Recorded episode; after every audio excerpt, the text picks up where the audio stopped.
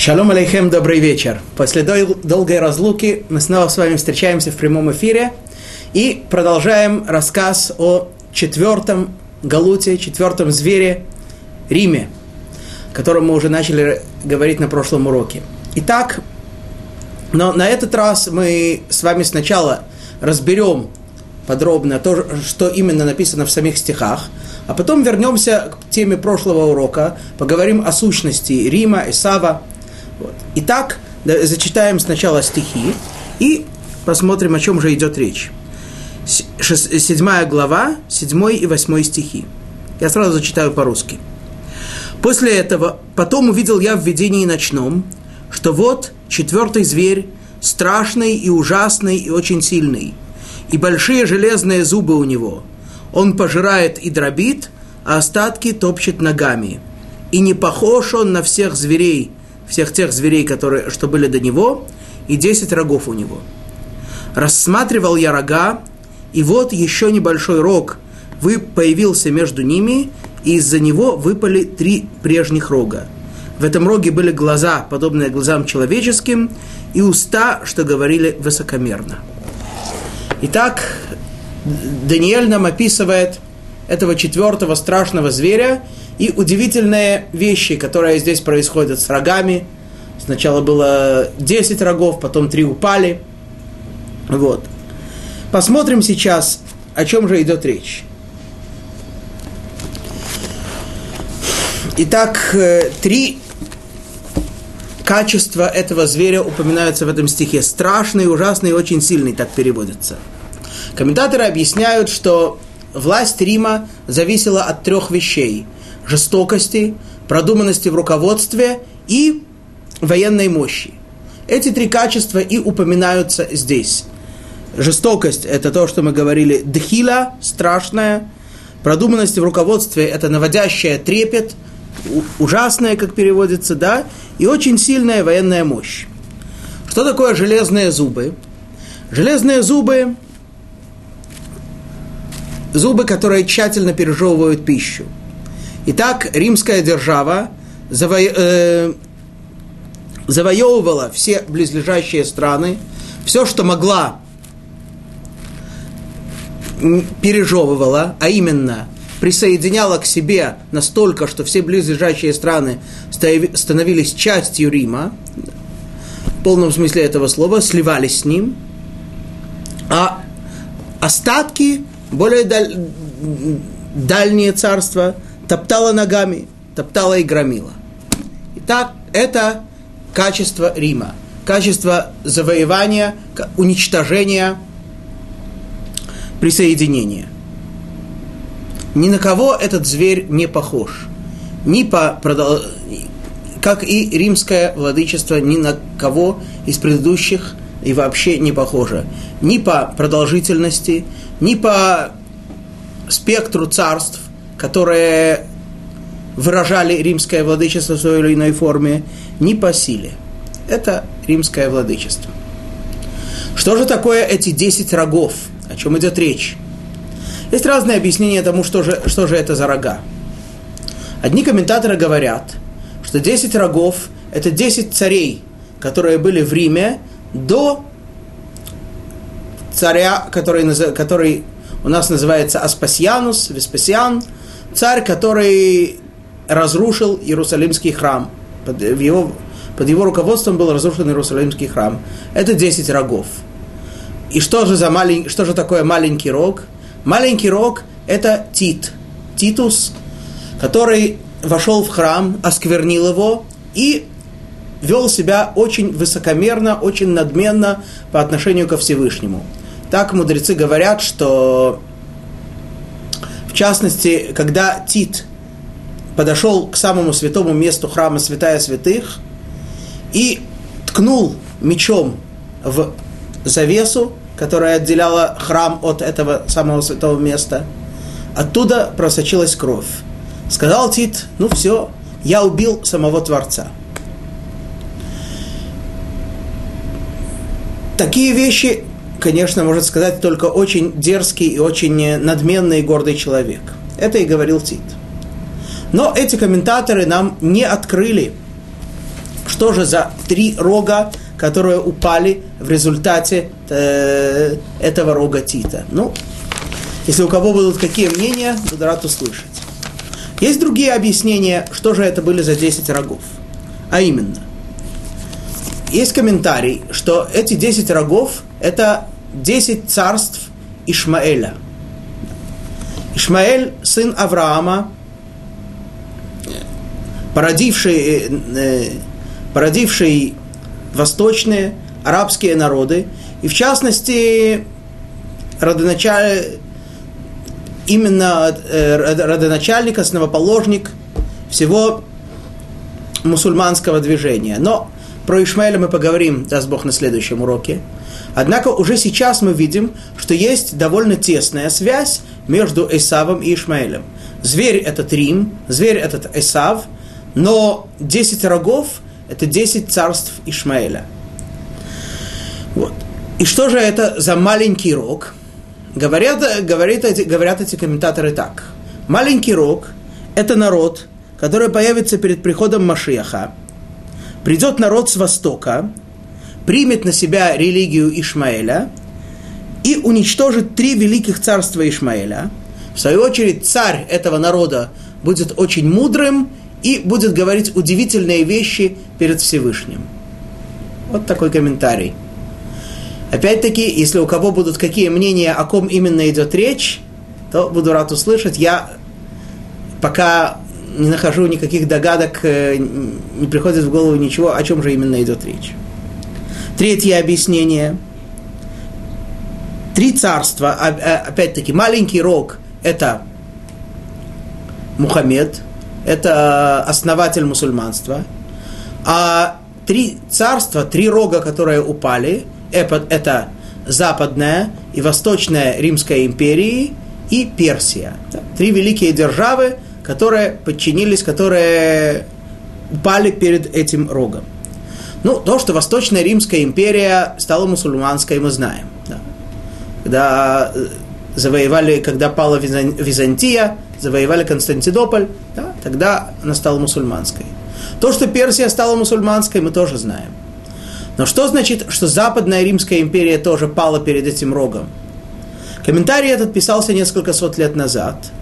Но э, еврейские мудрецы, как говорится, мудрец предпочтительнее, чем пророк даже. Мудрецам иногда открываются удивительные вещи.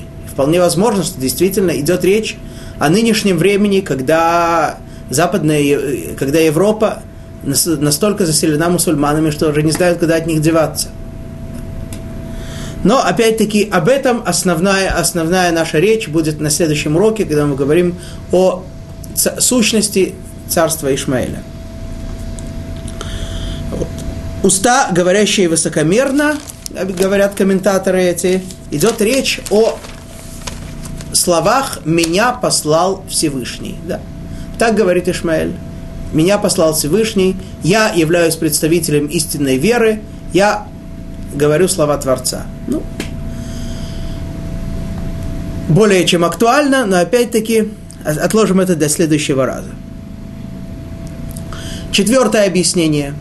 Десять рогов, о которых мы говорили, это, это десять пальцев – которое видел во сне Навуходнецар. Помните, мы говорили с вами во сне э, о, о сне Навуходнецара, что он видел статую, выражающую собой четыре... Э, прошу прощения, вот мне кто-то предложил, что народ, который, я так понимаю, придет с Востока и примет на себя мусульманскую религию перед э, приходом Машеха, это будут японцы.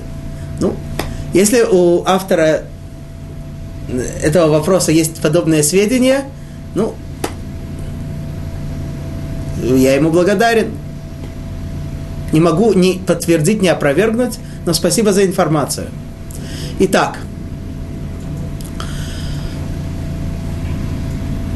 четвертое, э, 10 рогов, это 10 пальцев, которые видел на выходные царь во сне. Да? 10 э, царств, которые поделят мир между собой.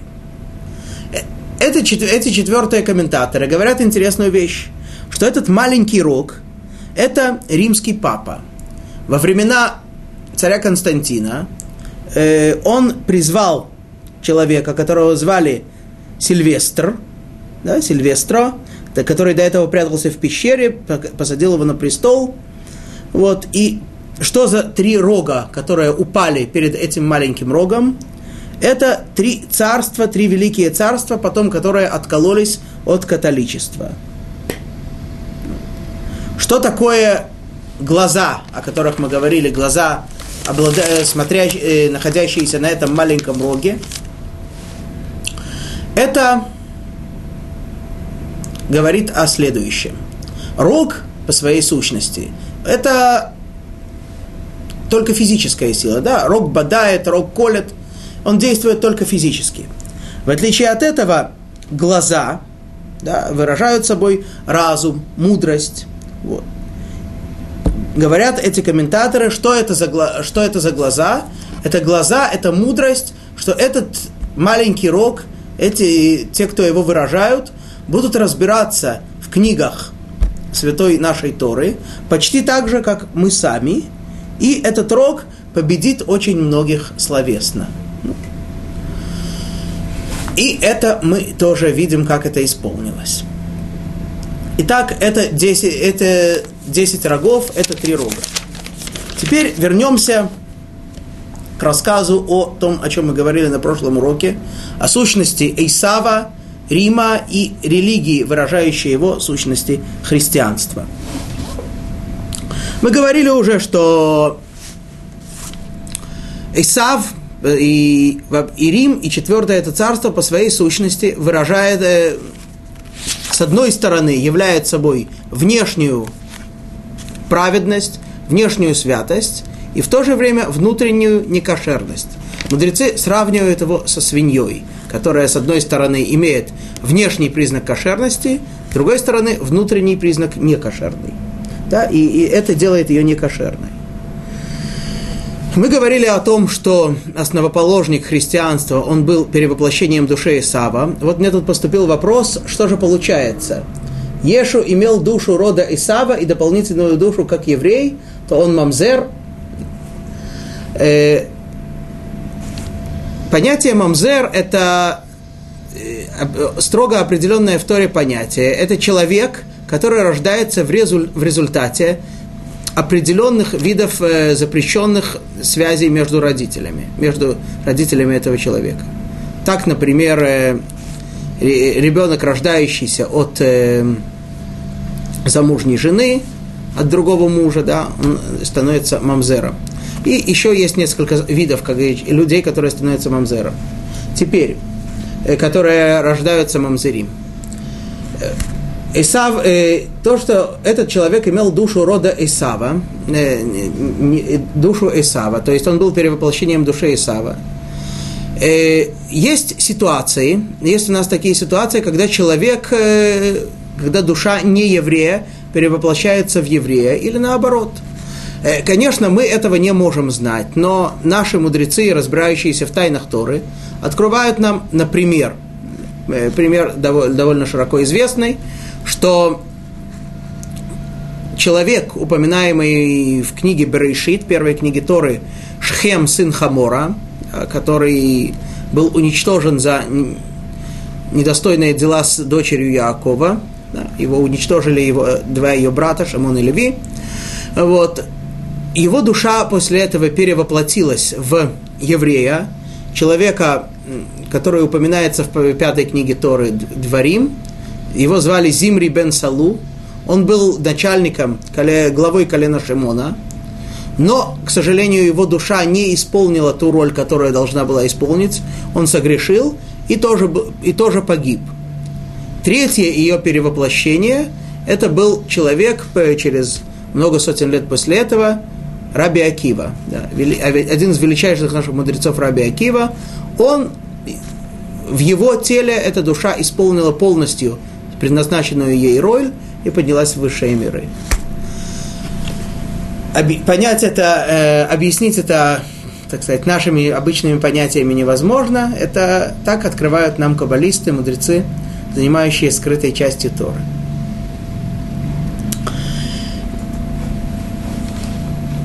Это мы с вами говорили. Говорили о, э, о сущности, о, пони, о, о того, что же собой выражает свинья в, еврейс, в еврейском понимании и в русском понимании. В русском понимании мы говорили, привели с вами даже притчу, что свинья выражает собой неблагодарность. И действительно, часто поражает, насколько это большая неблагодарность. Ведь вся их религия от нас.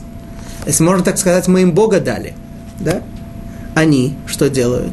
Они присвоили себе Тору и утверждают, что это, так сказать, часть их религии. Где необходимо им, там они ее исказили. Например, если очень известный пример, когда во, во второй главе Таилим, Псалмов, говорится последний стих второй главы Таилим, Нашку вар пен енаф ветовду дерех ки ивар киматапо ашрей коль хосейбо. Первые слова нашку вар переводится правильно, вот в русском переводе здесь вооружитесь чистотой. Однако христиане это переводят ищите сына. Почему-то слово бар – несмотря на то, что Таилим написано на святом языке, на иврите, они нашли необходимым перевести, как будто оно написано на арамейском языке, и просят искать сына. Ну, как говорится, курам просто снится, да? Там они его всегда ищут. Вот. И в то же время, было ли когда-нибудь в истории человечества, чтобы кто-то из президентов, римских пап, патриархов или кто-нибудь еще признал во всеуслышание истинность еврейской Торы и неизменность ее законов. На самом деле был, был такой случай, но об этом чуть позже. А ведь не будет Ветхого Завета, не было бы и Нового. Точно так же, как если бы не было желудей, свиней не чем было бы питаться. Ну так, за это она подрывает корни. В этом мы говорили с вами. Также мы говорили с вами о грехе христианства более тяжелым, чем идолопоклонство, грехе гагшама, овеществление. Когда Творцу присваивают какие-то человеческие ограниченные качества. Не переведи Господь. Да. И поэтому эта религия, в отличие от других, которые не отрицали, не пытались собой подменить истинную веру, святую Тору, эта религия пытается подменить Тору. Поэтому ее необходимо было, как мы говорили с вами, э, насиль, насильственно насаждать. Сама по себе бы она не прижилась. И так и было повсеместно. В частности, на Руси. Мы знаем с вами, как э, великий князь Владимир, великий, он э, загнал всех в Днепр и сказал, или креститесь, или тоните. Ну, чем не батька на выходный царь. Что, что вдруг мы его вспомнили? Потому что сейчас, на основании того, что мы говорили с вами на прошлом уроке и на этом, мы можем с вами легко понять, легко объяснить, и ответить на его очень трудный, буквально сногсшибательный вопрос, который так поражает всех его поклонников. Он у них святой там кажется. Какой вопрос? История рассказывает, что когда Владимир подбирал религию для своего народа, Само, это, само по себе этот факт уже сам по себе уже говорит о том, что он искал религию, которой он сможет всех обязать, всех принудить. Да? Чтобы была, была единая религия, обяза, обязывающая всех, не искал истину, не пытался выяснить для себя, что же хочет от него Творец. Хотел ввести государственную религию, принудить всех – и вот, когда он искал религию, в частности, он призвал себе представителей иудаизма. Когда те поведали ему основы веры, в частности, сказав ему, что сейчас за грехи еврейского народа евреи изгнаны со своей земли и храм разрушен, тут Владимир и задает свой коронный вопрос. Вот вы сейчас грешны, изгнаны вашим Богом со своей земли, унижены, подчинены и получаете других истине – Естественно, что история повествует, что на это не было у евреев ответа. Не смогли ответить. Как говорит известная пословица, если кошка не ест сосиску, или кошка не настоящая, или сосиска не настоящая. Если такой вопрос задали евреям, и евреи не смогли ответить, значит, или евреи не настоящие, или вообще этой истории не было. Ну, в отношении истории лучше всего сказал один из римских императоров, что толку, если я, что я вчера выиграл сражение, если сегодня поссорился с историком. Это, это, это история. И вот так история говорит, что евреям не нашлось чем крыть. Но мы сейчас с вами можем легко на этот вопрос ответить. Собственно говоря, ответ этот не наш, да и вопрос не Владимира. Этот вопрос прозвучал пару сотен лет назад в устах хазарского царя Кузари. А ответ дан был ему еврейским мудрецом. Это все приводит Раби Юда Оливи в книге Кузари.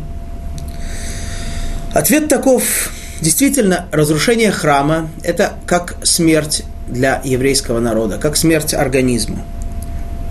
Это не преувеличение, это действительно так. К сожалению, сейчас мы с вами можем только это сказать. Мы не можем себе представить, как жил человек, как жил весь мир во время храма. Все было иначе. Все было настолько наполнено духовностью, святостью, настолько все было иным, что точно так же, как мертвый человек не может себе представить, что такое живой, что такое жизнь. Однако, даже когда организм умирает, еще очень долго можно заставить многие органы работать. Многие клетки и ткани живут еще довольно долго. Жизнь, хотя и не на таком уровне, когда человек живой, она на более, намного более низком уровне, но она все-таки продолжается. И может продолжаться довольно долго.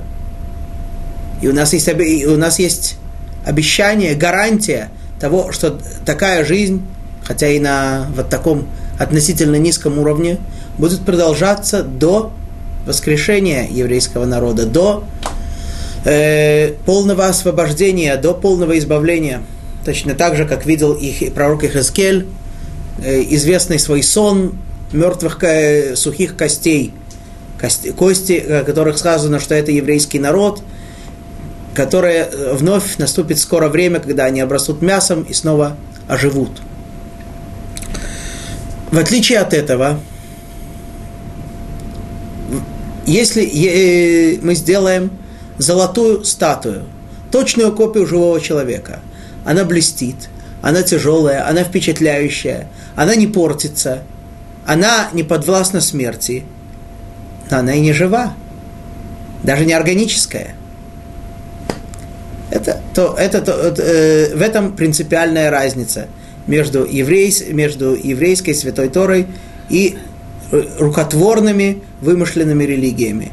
Действительно, у нас сейчас, мы не можем сказать, что мы живы на том уровне, на котором э, могли бы быть живы. К сожалению, во многом мы сами в этом виноваты. Но при всем этом какая-то жизнь продолжается. Другие религии, другие. Рукотворные, вымышленные религии – это статуя, это очень впечатляющая копия, но не более чем копия, не более чем изваяние. Собственно говоря, князь Владимир этого искал. Ему, ему, не нужно было, ему не нужна была истина, ему не нужна была живая религия, ему не нужно было живое общение с Творцом. Ему нужна была государственная религия, которая сможет всех обязать. Да. Но, однако, при всем этом не следует думать, что все связанное с Эсавом э, только выражается только в отрицательном свете. Тора рисует нам совсем иную картину сущности Исава.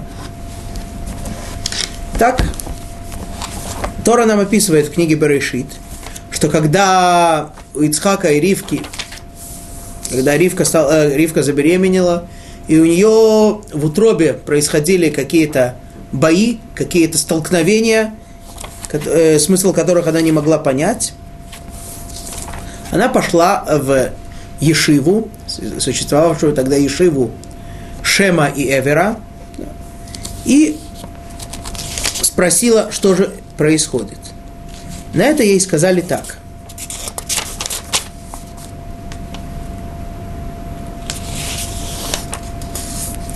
Вайомер Ашем шней гоим бевитнех, у шней леумим мимаих и пареду, ульом милом яемац, верав явод цаир.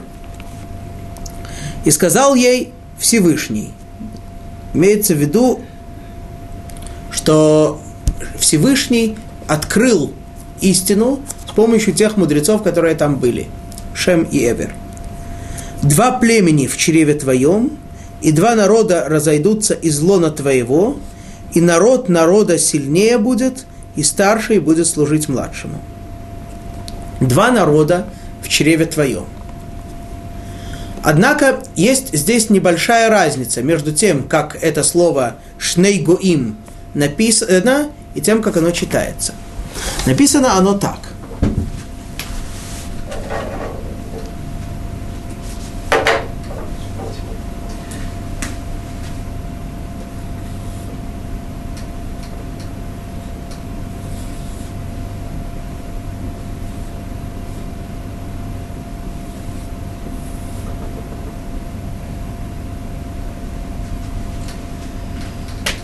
Если бы мы э, писали слово гуим так, как читаем, два племени, писали бы гимель, вав, юд, мем. Однако в Торе оно написано гимель, юд, юд, мем. Два вознесенных, два великих в чреве твоем.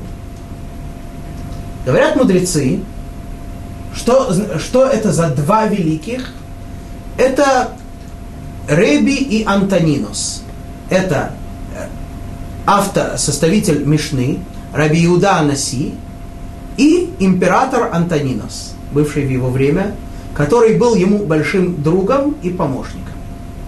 То есть мы с вами видим, что сущность Эйсава вовсе не злодейская. Наоборот, Исав приравнивается к Якову по своей сущности Исав и Яков не просто братья, не просто близнецы, они действительно равны, они действительно близки, близки друг к другу, и Исав помогает Якову нести в мир свет Творца. И, кстати, это объясняет нам очень важную вещь, очень э, связанный с этой историей вопрос, который часто задается – часто спрашивают, как же так получилось, что Ицхак, отец Якова и Исава, так долго заблуждался? Да? Ведь он э, буквально был такой вроде бы наивный, так ошибался. Первый раз э, Исав нагрешил, когда ему было 15 лет. Говорит Талмуд, он совершил пять тяжелых грехов. Отдельный разговор, что именно это были за грехи и в чем именно каждый из них выражается – Проходят годы, десятилетия, наступая, становится братьям по 63 года, и чуть-чуть Исав не получает благословения от Ицхака. Ицхак хочет благословить Исава, хочет дать ему благословение, и чуть-чуть он их действительно не получает. Более того, его жена Ривка очень хорошо знает всю картину – она знает, что Исав далеко не такой праведный, как э, вроде бы кажется Ицхаку. Ну так что же она ничего не, сказала своему мужу? Почему она ничего ему, ничего ему не открывает? Да. Ведь, э, неужто ей все равно? Неужто она не, дум, она не надеется, что Ицхак может быть как-то на него повлияет? Все-таки сын их тоже. Конечно, скажем так, она Якова любит больше – опять-таки, я, я не хочу использовать обычные человеческие понятия, когда мы стараемся описывать э, наших великих отцов. Но Тора говорит, Ривка любит Якова. Ицхак при, не, не видит никаких недостатков Исава, хочет его благословить, и Ривка молчит, ничего ему не говорит. Как же это понять? Мудрецы говорят нам такую вещь, что когда Ицхак был принесен в жертву, когда он лежал, его положили, Авраам положил Ицхака связанным на жертвенник, говорят мудрецы, что ангелы плакали, и слезы капали ему в глаза, и из-за этого он стал потом плохо видеть. Это не сказка, это не какая-то трогательная поэзия, потому что нельзя было чуть в сторону плакать, чтобы не капать ему в глаза. Надо было именно туда. Это слова мудрецов, поэтому, естественно, нам следует отнестись с ним со всей серьезностью и понять, о чем же именно говорится здесь. Благодаря тому, что Ицхак был вознесен на жертвенник, он настолько осветился, настолько стал э, великим э, и святым человеком, что ему открылось совсем иное видение. Слезы ангелов падали ему в глаза, то есть он получил способность видеть все, как, все, что происходит, не глазами человека, а глазами ангелов. Не понятиями этого ограниченного по времени и пространству мира, а понятиями вечности. А если так, если он видит все и э, понятиями видит все так, как это на самом деле, как это в идеале, как это в вечности, то для него Исав – это, вов, это вовсе не плохой, не, не грешный, не отвратительный сын.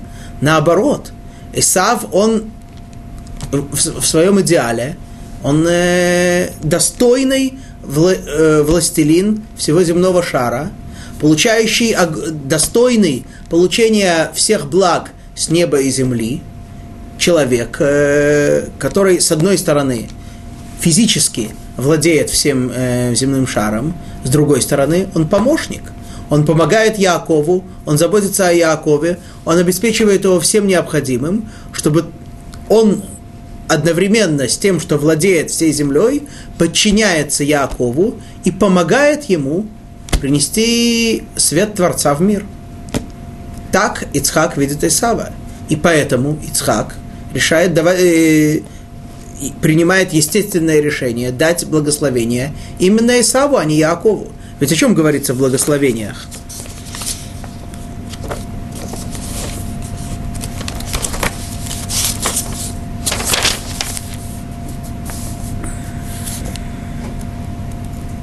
и даст тебе всесильные от росы небес, и от туков земли, и обилие хлеба, и вина, и будут служить тебе народы, и, и поклоняться тебе племена, будешь владыкой братьям твоим, и поклоняться тебе сыны матери твоей, проклинающие тебя прокляты, благословляющие тебя благословенны.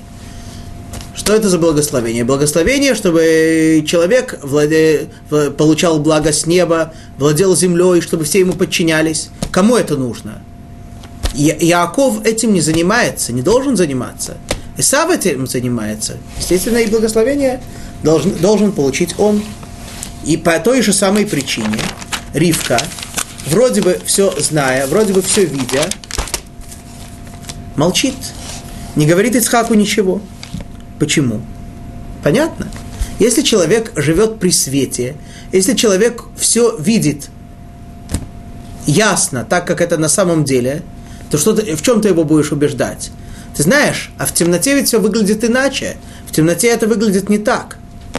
Так в чем проблема такая? Включи свет, открой окно, все увидишь. Что тут можно сказать? Поэтому ничего не поделаешь.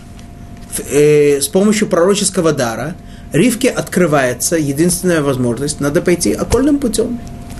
К сожалению, пока что в этом мире, да, она видит то, что происходит в этом мире, видит опять-таки не, не, не простым видением, видит пророческим видением, но то, что происходит здесь, здесь она находится, здесь она живет.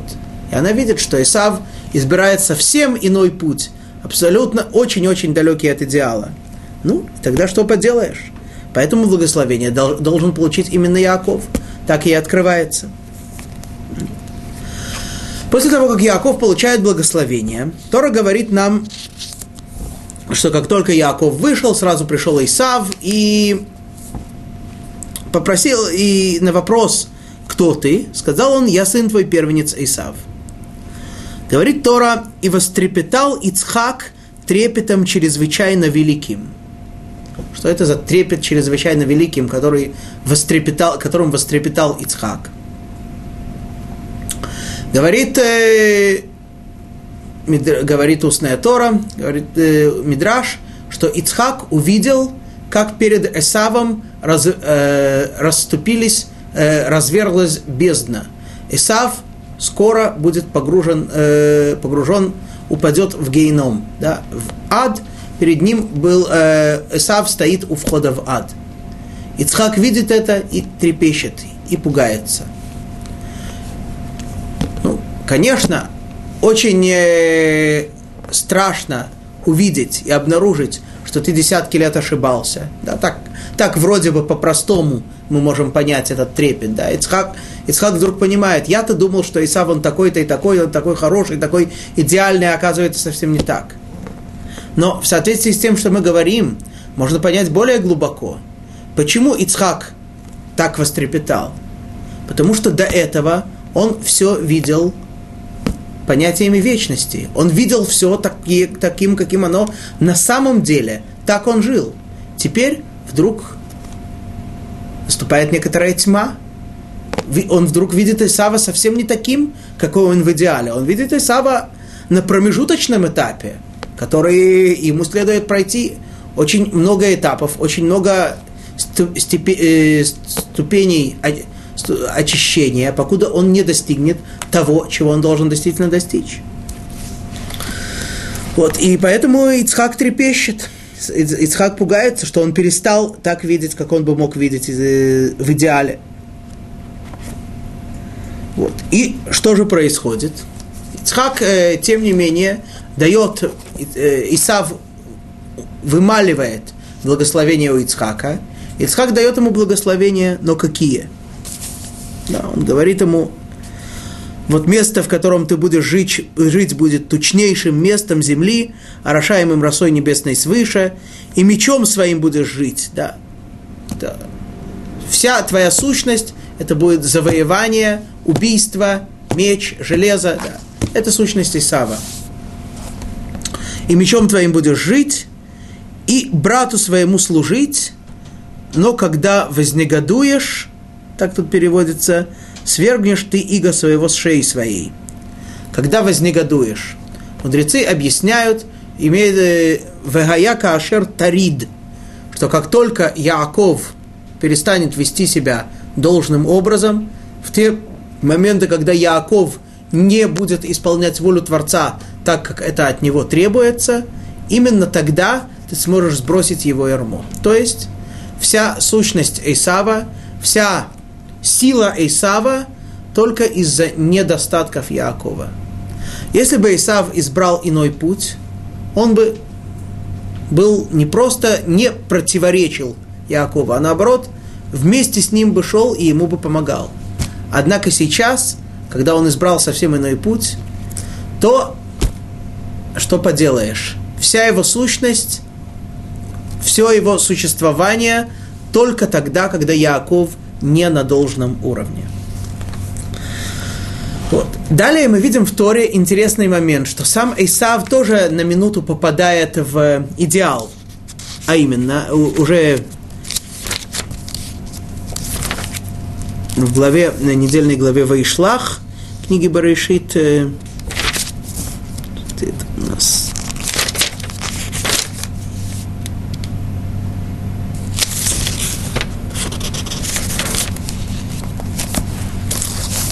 после того, как Яков встречается с Исавом и дает ему богатый подарок, и Исав, э, они обнимаются, все такое. После этого Яков, э, Исав говорит Якову так. И сказал, это 33, 33 глава, 12 стих. И сказал Исав Якову, давай же пойдем, и я пойду рядом с тобою. Комментаторы говорят, э, Исав предложил Якову, давай я тебе буду служить. Наступает момент, минута, когда Исав вдруг ощущает свою истинную роль. Он должен помогать Якову, он должен прислуживать Якову. Он, и он хочет ему помогать, хочет ему служить в этот момент. Однако Яков возвращает его в реальность, говорит, смотри, что отвечает ему Яков. Но он сказал ему, господин мой знает, что дети нежные, и мелкий и крупный скот молодой у меня, перегонят их в один день и вымрут все овцы, так как ты, ты двигаешься быстро, я так быстро идти не могу, у меня тут маленькие дети, не такие уж и маленькие, но вот так, так он им говорит, маленькие дети, у меня скот молодой, все помрут. Пусть же пойдет господин мой впереди раба своего, а я буду двигаться медленно, поступью скота, да, потихонечку пойду, что передо мной поступью детей. Ты, говорит ему Яков, иди своим путем. Я бы очень хотел пойти с тобой. Я бы очень хотел, чтобы мы с тобой были вместе – но, к великому сожалению, ты сейчас не таков. Ты не можешь пойти по этому пути. Поэтому ты иди своим путем, я к тебе приду. Доколе дойду до господина моего, до горы Саир. Да. Яков обещает Эсаву, что он к, к нему в конце концов придет. Когда? Тогда, когда говорится в конце пророчество пророка Авадия, о котором мы сейчас поговорим. «Феалу мошиим бехар цион лишпотет харисав, веайтала ашем амлуха». И поднимутся избавители на гору Цион, чтобы судить гору Исава, и тогда будет у Всевышнего царства. Когда наступит то время, когда откроется истина, тогда действительно Исав придет к своему идеалу.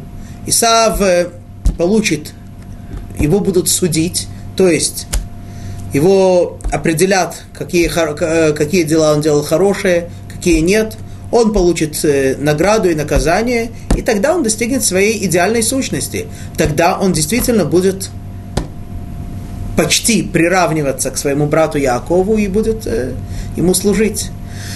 С тех пор, как это было сказано, когда Яков сказал Исаву, я к тебе приду, прошло если посчитать, э, если я не ошибаюсь, 3565 лет, но, к сожалению, это время еще не наступило.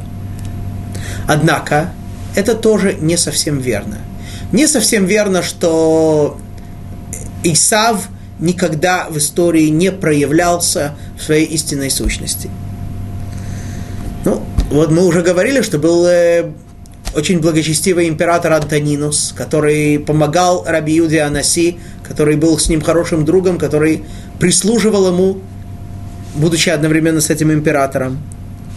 Были также лица исавской национальности, которые настолько осознавали истину, что сами решили присоединиться к еврейскому народу. Да? И более того, стали его гордостью.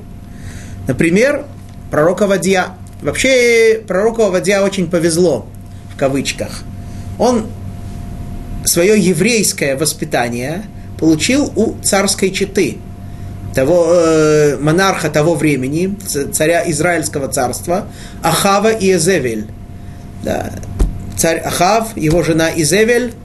Эти цари вообще, э, э, эта пара вообще известна своими злодеяниями настолько, что даже э, грехи, други, э, про, про грехи других царей говорится, так, например, грехи первого израильского царя Яровама говорится, что самые тяжелые его дела были для Ахава легкими. Он э, грешил, как полагается. Мы даже не можем себе, описывая то время, мы даже себе не, точно так же, как мы не можем представить себе величие и святость людей того времени, мы не можем себе представить величие грехов, насколько это были страшные и тяжелые дела – и вот такое воспитание получает Овадья, и тем не менее не учится их поступкам, тем, тем не менее становится настолько справедным и святым человеком, что получает пророческий дар. И именно поэтому, именно поэтому Творец посылает его с пророчеством, обращенным к Эсаву. Вообще все пророчества, у, те, которые у нас записаны в книгах пророков, да, э, в Танахе, все пророчества, они обращены к еврейскому народу, понятно – пророки еврейские и обращаются к еврейскому народу. Есть несколько исключений. В частности, Овадья, все его пророчество, оно написано на святом языке, оно является частью Танаха, оно написано, конечно же, для нас тоже, и мы можем многое из него подчеркнуть, но оно обращено к Исаву.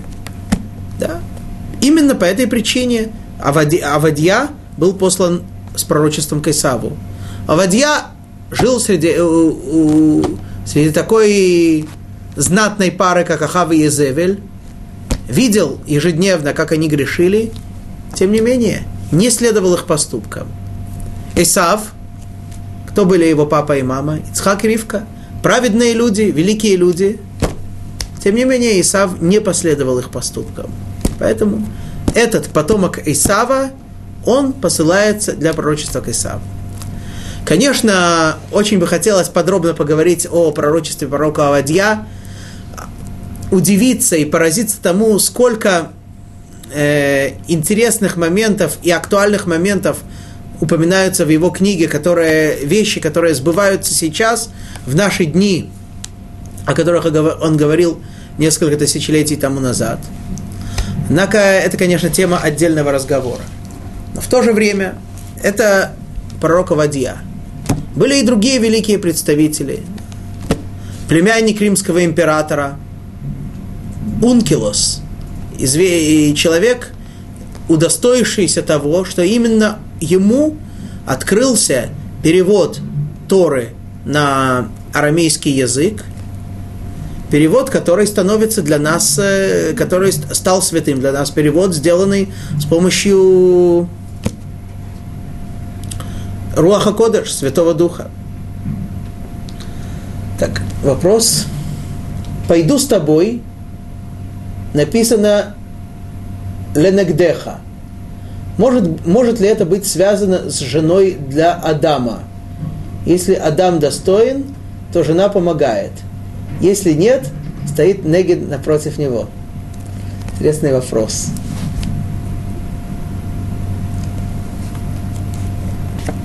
Да, и Исав идет напротив Яакова. А, то есть э, вы говорите так, что точно так же, как э, в, в любом э, браке, в, любой, в любом семейном союзе, если мужчина удостаивается, то жена ему помогает. Если нет, то она ему супостат, она напротив него. Также и тут, в некотором смысле, если Яаков удостаивается, Исав ему помогает. Если Яаков не удостаивается, Исав против него. Ну, это верно действительно. Мы, э, мы, мы знаем, и мы так, так живем, и так, так построена наша, наша работа над собой, что если мы, мы, мы, мы знаем, что если мы действительно исполняем волю Творца, мы ведем себя так, как следует, то все, все, все народы нам помогают. Если нет, мы, да, как говорится, если еврей, еврей не делает кидуш, не еврей делает Авдалу, что значит, если еврей не освещается, не живет святой жизнью, то тем не менее ему не удастся смешаться с другими народами, и другие народы все равно отделят и все равно будут напротив него. Это, конечно, верно, но с другой стороны, все-таки Исав тоже человек, и он тоже имел свободу выбора, и он э, все-таки выбрал суще- свое существование – и до сих пор, к сожалению, выбирает быть против Якова. Конечно, есть у нас особое благословение, что если Яков, тем не менее, исполняет э, волю Творца, то Исав ему помогает, то Исав э, не противостоит ему, во всяком случае его противостояние не ощущается. Но со своей стороны, к сожалению, Исав не избирает пока подобный путь. Так, э, еще вопрос слова тоже заметил. Не, не, не очень понимаю, о чем именно идет речь. Буду благодарен, если объясните, пожалуйста, более подробно. Итак, значит, это пророк Овадья. Пророк Овадья посылается к Исаву. К сожалению, Хотелось бы, конечно, подробнее поговорить, но это отдельный разговор. Однако,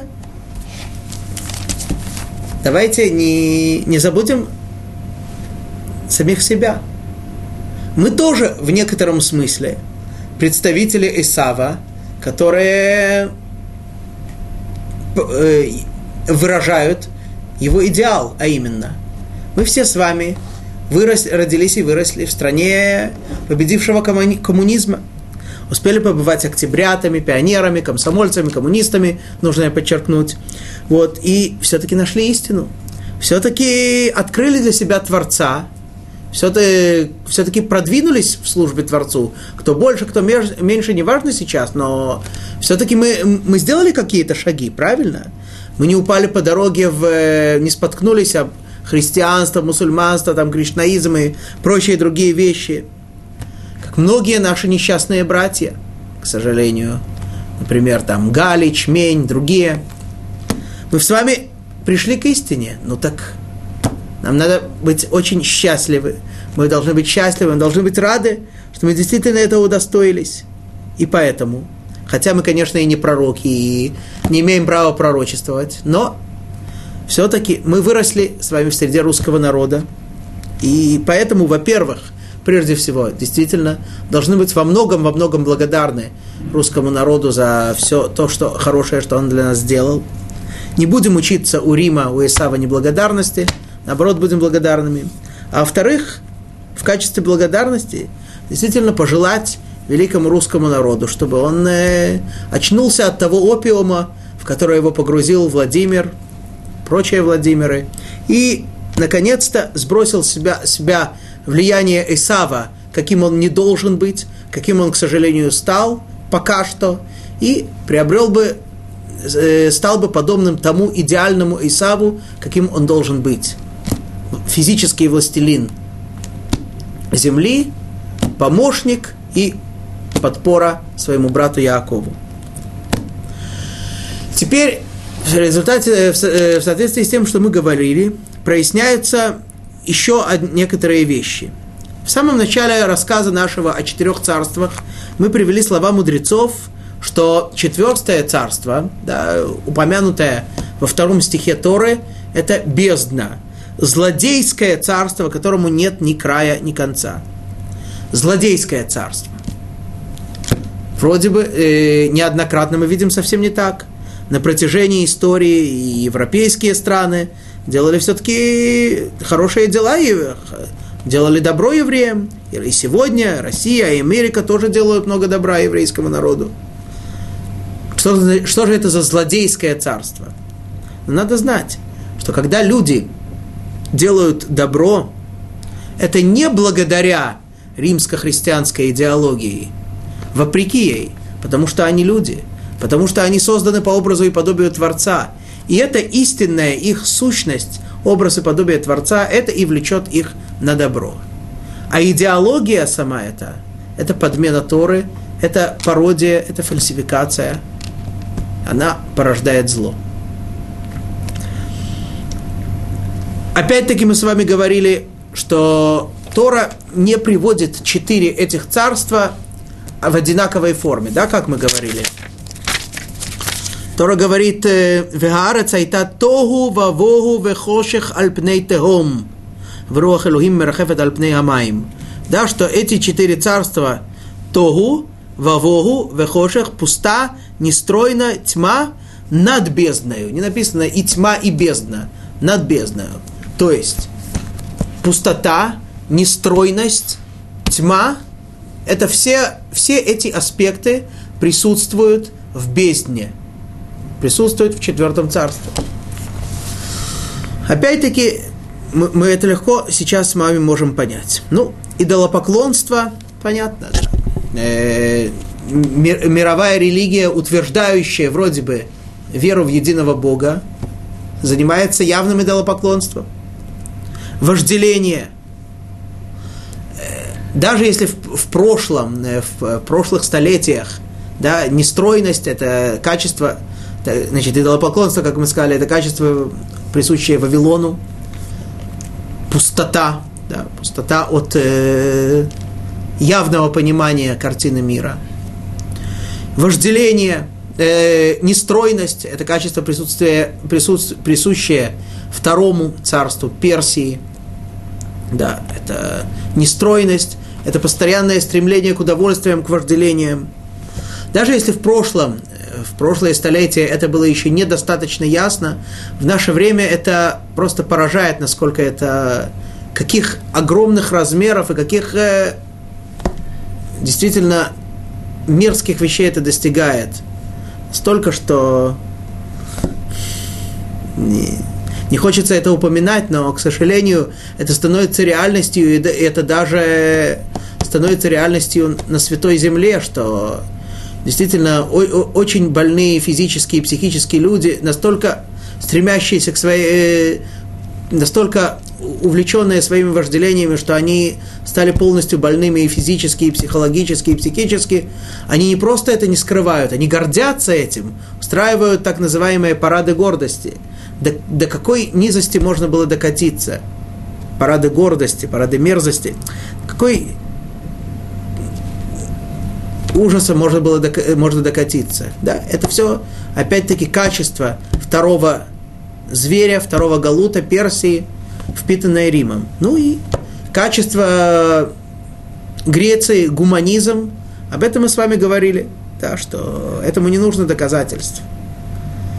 Насколько все во имя человека, все для блага человека. Да. Иногда приходится, э, э, иногда некоторые даже видят этого человека – вот, ну и э, как ни странно, что советский термин культ личности как можно более точно выражает эту сущность. Когда человек становится объектом культа, не всякий человек, конечно, а один, особенный, да, и все остальные приносятся ему в жертву. Вот. Ну, мы немного много времени уделили рассказу об этом четвертом Галуте, но, к сожалению, пока он еще продолжается, мы очень-очень надеемся, что он скоро закончится, но пока он еще продолжается. И э, что самое главное, конечно, он э, сильно повлиял на нас, на еврейский народ, сильно поразил нас. Что же мы можем сделать для того, чтобы хоть как-то ему противостоять? А именно эти три качества, которые мы упомянули, явное осознание истины, осознание Творца, ощущение того, что Творец правит миром, что все происходит в мире по воле Творца, никакая сила в мире не имеет никакой э, реальной, э, никакой объект в мире не имеет никакой реальной силы, если Творец ему это не дает. И, и тем самым мы искореним из себя идолопоклонство. Да, конечно, умение огр- э, разумно ограничить себя от э, чрезмерных удовольствий, да, использовать удовольствие только как э, необходимость, как э, в меру, да, вести себя по-человечески, не превращаться в э, животных, тем самым мы искореним из себя этот аспект вожделения, этого э, галута, в котором мы находимся. Ну и в отношении гуманизма, об этом мы уже говорили с вами. Да. И самое главное, самое главное, не, уп не уподобляться Исаву в том качестве, в котором он, к сожалению, до сих пор существует. Это непросто, потому что даже человек, ставший на истинный путь, и даже человек, вроде бы живущий праведной жизнью, может очень легко, не очень легко, но может подменить себя тем, что он будет внешне кошерным, внешне будет э, вести себя вроде бы очень хорошо и праведно, а по своей внутренней сущности будет полностью, полной противоположности этому. Бывает, что э, человек внешне выглядит очень симпатично, очень впечатляюще, а внутри гнилое. Поэтому это, если мы это исправим, это искореним, тогда действительно мы сами полностью свои души освободим, свои тела и свои души освободим от последнего римского галута, да, и это, вне всякого сомнения, повлияет на полное избавление, и очень-очень-очень скоро мы удостоимся того, о чем сказал пророк Авадия, что поднимутся избавители на гору Цион, и тогда уже наступит полное царство, полная власть Всевышнего, всем откроется истина. На этом мы заканчиваем рассказ об Исаве. В следующий раз мы поговорим с вами о том, кто вроде бы в этих стихах не упоминается, об Ишмаэле, и перейдем к следующему стиху, тому, чего мы очень-очень ждем. А пока мы с вами прощаемся. Желаем вам хорошего месяца Элула, месяц, который удостаивает нас особой, исключительной близости с Творцом. Дай Бог, чтобы мы его использовали и приблизились к Творцу максимально. Шаббат шалом, вихольтув.